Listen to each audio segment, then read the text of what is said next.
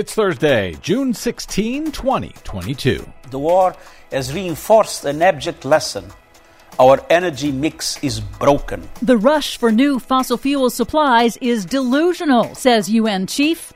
New study finds car tires are a surprising source of pollution. Plus, if it hadn't been for the tremendous growth we had had, in, especially in solar, the past few years, we would have already been experiencing rolling blackouts. Rickety Texas electric grid bailed out by wind and solar. All of those solar savior stories and more straight ahead. From BradBlog.com, I'm Brad Friedman. And I'm Desi Doyen. Stand by for six minutes of independent green news, politics, analysis, and snarky comment. This this Earth warming and, and, and carbon is, is actually healthy for us. It, it, it is it's able it helps us to feed people. It helps keep people alive. It helps. There's the Earth is more green than it was um, years and years ago, and that's because of the Earth warming. That's because of carbon. Oy vey.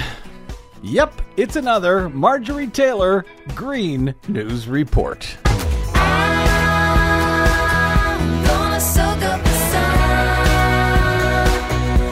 Okay, Desi Doyen, I wonder what Marjorie Taylor Greene will tell the millions of people who are now broiling across the nation about how fantastic global warming is. Indeed. The record shattering heat wave this week has set ominous new records for overnight temperatures as well in several Midwest cities like St. Louis. And hot nighttime temperatures are especially dangerous, particularly in areas without widespread air conditioning. The extreme heat has also fueled new wildfires and new evacuations in Arizona and California. But there is some good news for Texans. Despite Republican attacks on renewable energy, wind and solar resources are bailing out the state's infamously deregulated electric grid, delivering 40% of total electricity needs amid record demand, keeping the power on and costs down, in part because the sun and wind are free. Wow, solar and wind, 40% of Texas energy production? Right now, yes. Wow, that is impressive. You're welcome, Texas. Meanwhile, Russia's war on Ukraine has pushed world governments to increase production of natural gas and build new infrastructure to export it to Europe.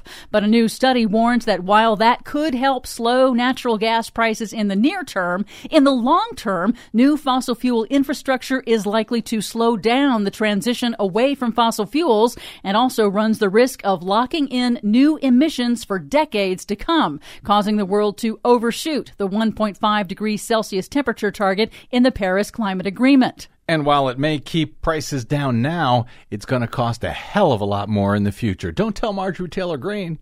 United Nations Secretary General Antonio Guterres this week called the rush to exploit fossil fuels delusional. Had we invested massively in renewable energy in the past, we should not be so dramatically at the mercy of the instability of fossil fuel markets now. Our world faces climate chaos. New funding for fossil fuel exploration and production infrastructure is delusional.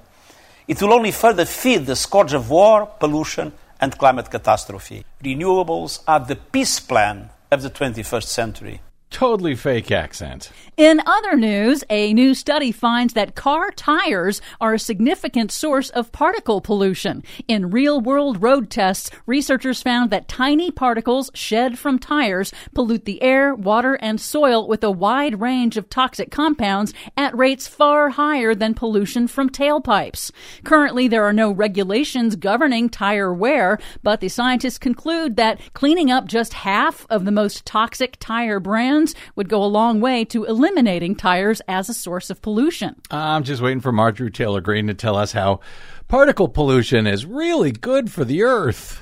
Some good news the Biden Department of Energy unveiled energy efficiency standards for inefficient residential gas furnaces, the first significant update in 30 years. The new standards will save consumers money by reducing energy waste and costs.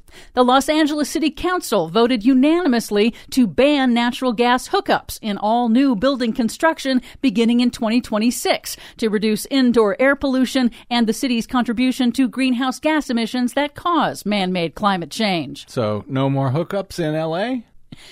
Nope. Sad?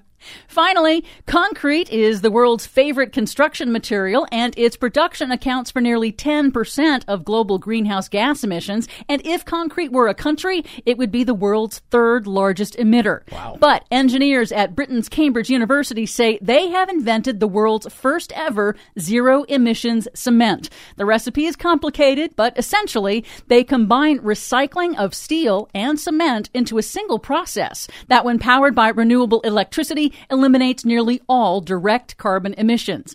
If it scales up, the process could be a game changer, cleaning up both the concrete and steel industries. If it does scale up, that sounds like good news. It is. I think. For much more on all of these stories and the ones we couldn't get to today, check out our website at greennews.bradblog.com. I'm Brad Friedman. And I'm Desi Doyen. And this has been your Green News Report.